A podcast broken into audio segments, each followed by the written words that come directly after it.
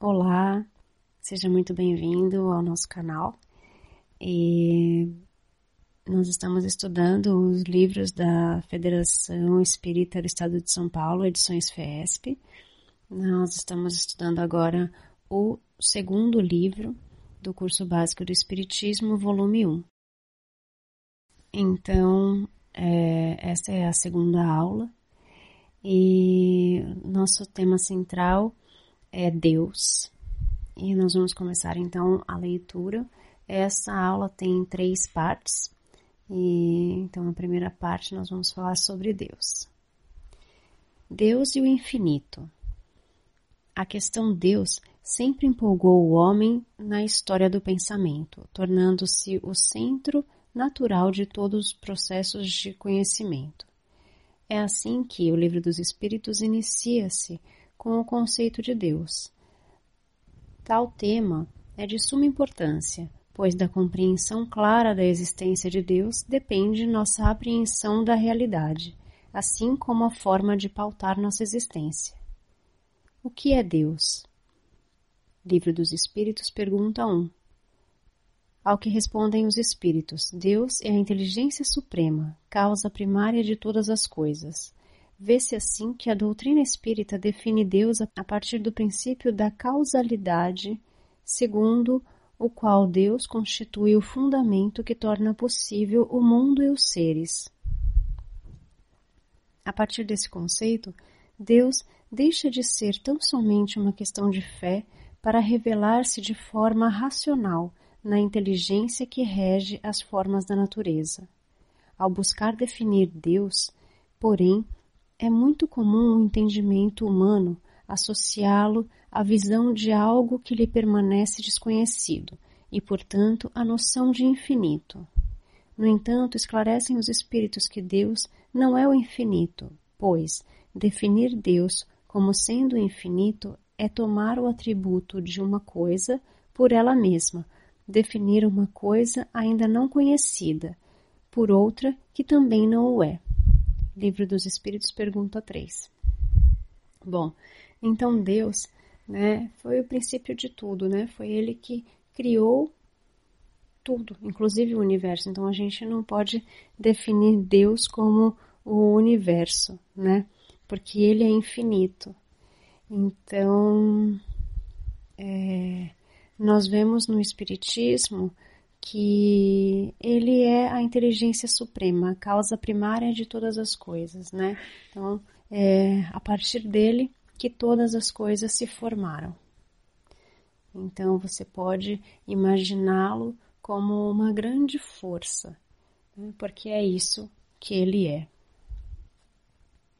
A segunda parte é, vai falar sobre provas e atributos da divindade, o panteísmo. Provas. A. Não há efeito sem causa. Livro dos Espíritos, pergunta 4. A doutrina espírita fundamenta a concepção de Deus a partir do axioma: não há efeito inteligente sem causa inteligente, e a grandeza do efeito corresponde à grandeza da causa. Livro dos Espíritos, Prolegômenos. O universo mostra-se organizado inteligentemente em todas as suas dimensões. Seria absurdo supor que a inteligência da estrutura universal fosse resultado de um simples acaso.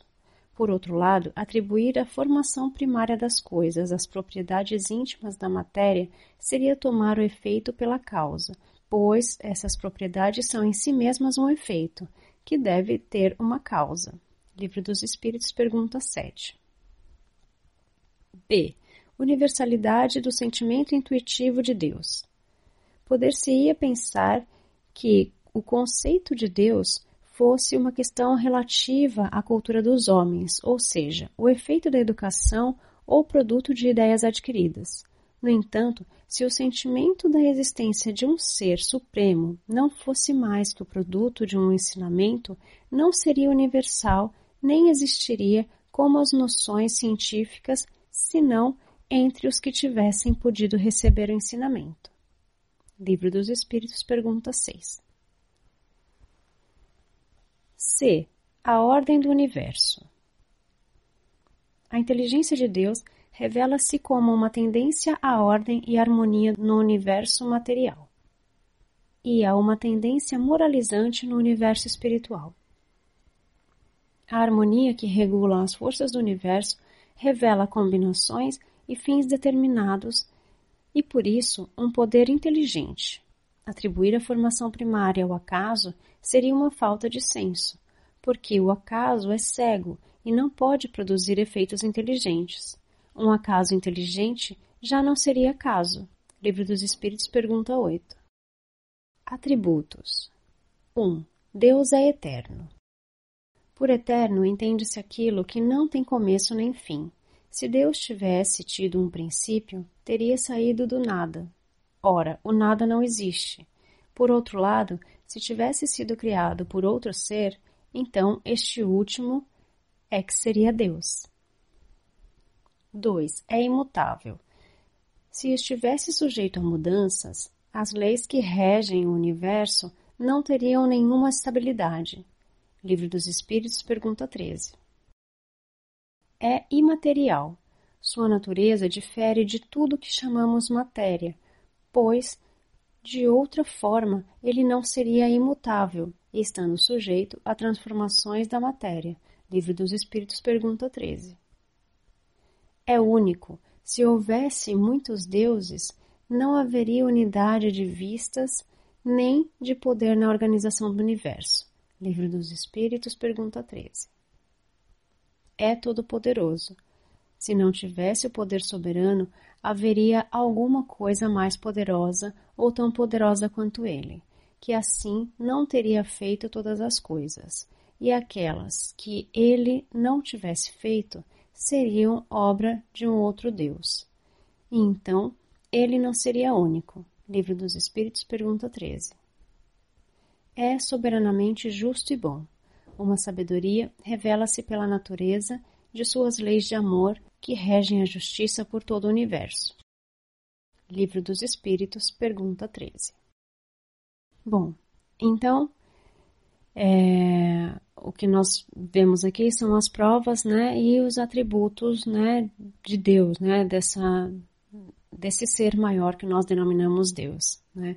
Ele é um ser que não tem começo e não tem fim, e que nos atributos, né? Ele é eterno, é imutável, imaterial, é único, é todo-poderoso, soberanamente justo e bom.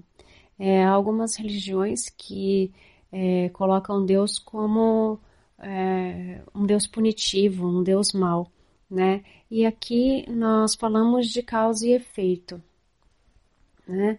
É, por isso nós consideramos que Deus é justo e bom, porque todos nós fomos colocados no mundo como um princípio inteligente.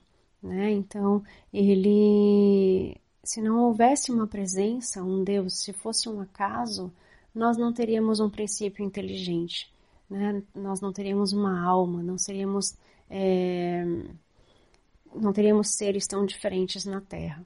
Então existiu aí um princípio inteligente que fez aí é, muitos seres diferentes e compôs a Terra com tanta diversidade. Né? Panteísmo. Deus define-se, portanto, especificamente pelas suas qualificações, e a prova de sua existência está no princípio da causalidade, segundo o qual Deus é o fundamento primário que torna possível o universo e os seres. No entanto, não se deve, por isso, compartilhar a opinião de que todos os seres e corpos do universo seriam partes da divindade, tal qual afirma o panteísmo. Por panteísmo, Pan é igual a tudo e Tel é igual a Deus.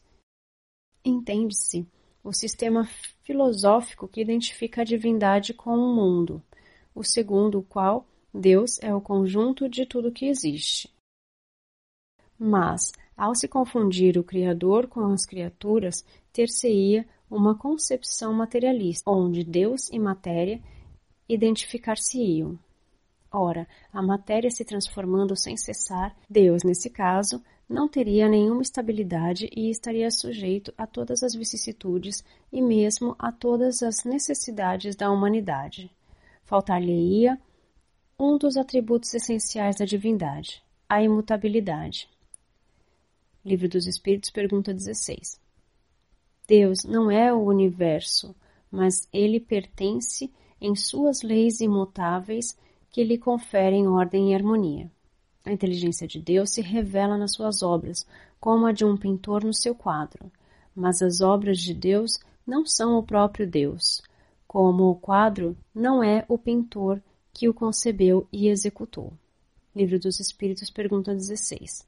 Consequentemente, o pintor e o quadro não se confundem, mas permanece a ideia do autor enquanto sendo a essência do quadro. Da mesma forma, Deus e a criação não se confundem, mas permanece a inteligência como sendo a própria essência geradora e mantenedora da obra. Então, com essa metáfora aí do pintor e do, do quadro, a gente consegue ver de forma mais clara, né? Então, é, todos nós e todo o universo são criações de Deus. Então, por isso, nós não podemos considerar o universo Deus, né? Porque ele também, o universo também foi uma criação de Deus. Então, nós todos temos a essência de Deus, porque nós somos feitos por Ele, né? É, mas nós não, não somos partes dele. É o que deixa claro aqui na pergunta 16, né? Então, porque nós não somos a obra. Né? O pintor não é a obra, a obra não é o pintor.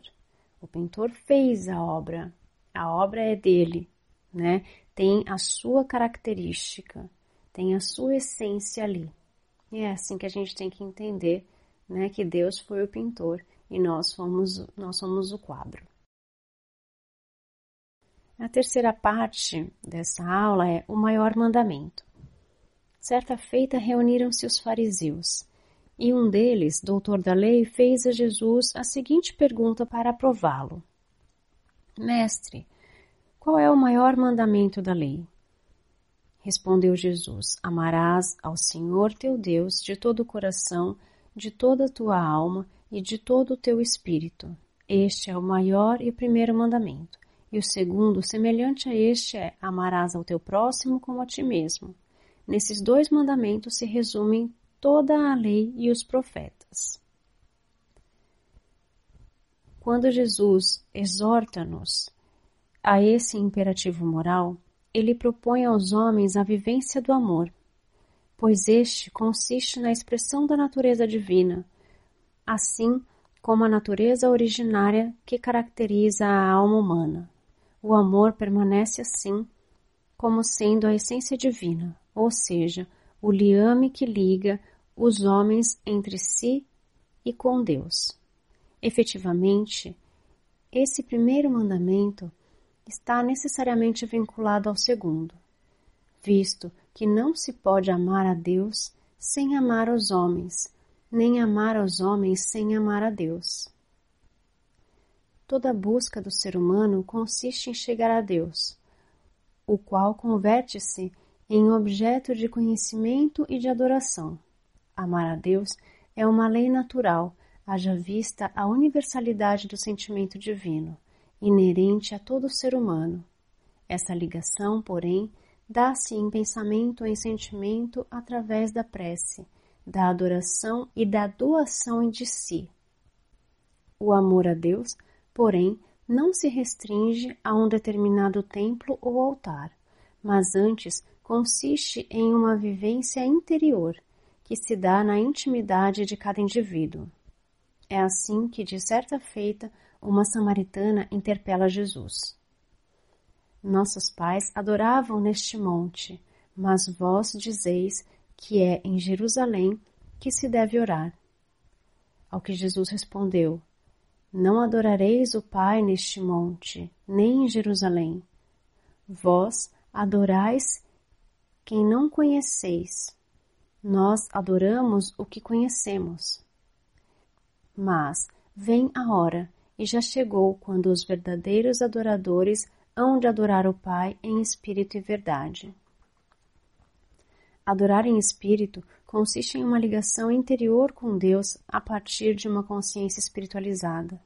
No entanto, a adoração sem conhecimento acaba por ser uma relação abstrata, algo misterioso e, portanto, não vivenciado plenamente. A verdadeira adoração é aquela que busca a identificação com Deus em essência, pela consciência dessa essência divina em si mesmo e no próximo.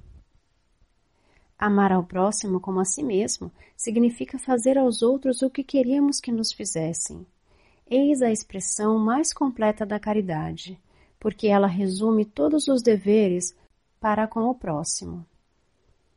Não se pode ter, neste caso, guia mais seguro do que tomando como medida do que se deve fazer aos outros, o que se deseja para si mesmo. Evangelho segundo o Espiritismo, capítulo 11, item 4. Com essa máxima, Jesus ensina-nos a virtual fusão dos seres entre si e um sentimento universal, induzindo os homens, assim, à superação do egoísmo, do personalismo, os maiores entraves ao progresso do espírito. Amar a Deus consiste em submeter-se às suas leis, atendendo ao mesmo tempo ao imperativo da prática do bem sincero para com os semelhantes. E aqui nós terminamos a leitura da terceira parte, né? O maior mandamento. Eu gosto muito dessa parte porque é o que eu mais falo nas minhas terapias, nos meus atendimentos, né? Que ele diz, né, que o maior mandamento é amarás ao Senhor Deus de todo o teu coração, de toda a tua alma, de todo o teu espírito, né? E que o segundo mandamento é amarás teu próximo como a ti mesmo. E como eu trabalho muito com autoconhecimento, e com autoestima né, das pessoas, eu sempre falo muito isso. É, a fé nos move, né? A gente fala tanto o nome de Deus, ai, Deus me ajuda, Deus isso, Deus aquilo, né? E a gente tem que buscar a essência de Deus que tem na gente. A gente é, coloca muitas coisas da boca para fora, mas não internaliza Deus em nós né? E se nós amamos a Deus, é, se nós no, o aceitamos dentro de nós, né? Nós temos essa essência dele, né? Lembra que nós somos o quadro, nós somos feitos por ele, nós temos a essência dele em nós. Então, a essência dele em nós é nós nos amarmos, nós nos aceitarmos como somos, porque porque assim nós conseguiremos amar o próximo. Se nós falamos que amamos o próximo, mas não amamos a nós mesmos, nós não amamos o próximo. Nós sentimos adoração, nós admiramos, ou nós é, temos aquela, aquele sentimento de posse, né? É, quanto ao outro. Mas se nós não amamos a nós mesmos, nós não sabemos o que é esse sentimento. E quando nós nos amamos, nós nos respeitamos como nós somos e nós vamos tratar as pessoas como nós gostaríamos que elas fizessem para nós. E daí outras pessoas falam: "Ah, mas as pessoas não me tratam tão bem quanto eu trato as pessoas", né? Isso é uma outra questão né? Isso daí já é um problema dela e não teu. É, eu sei que todo mundo gostaria de ser tratado muito bem, mas algumas pessoas não têm essa consciência. E você, com o seu exemplo, pode chegar a tocar o coração dessas pessoas. Né? Eu sempre falo que se eu conseguir plantar pelo menos meia sementinha em alguém, né, já tá bom porque a gente não consegue mudar ninguém, mas a gente consegue mudar nós mesmos. Então é isso que importa. Nós temos que começar por nós, a fazermos a nossa reforma íntima. E nós, com o nosso exemplo, conseguimos passar isso para outras pessoas que, atingidas por nós, ou é, não atingidas, né? Ou né, com o nosso exemplo, possam ser tocadas com esse gesto e falar: Poxa vida, também acho que posso pensar assim. Ou que posso fazer dessa forma. Então, com isso, nós podemos evoluir um pouco mais, né? E descobrir essa questão do amor por nós, para depois amar o próximo. Tudo começa de dentro para fora e não de fora para dentro. É essa a mensagem dessa segunda aula. Espero você na terceira aula. Gratidão. Namastê. Namastate.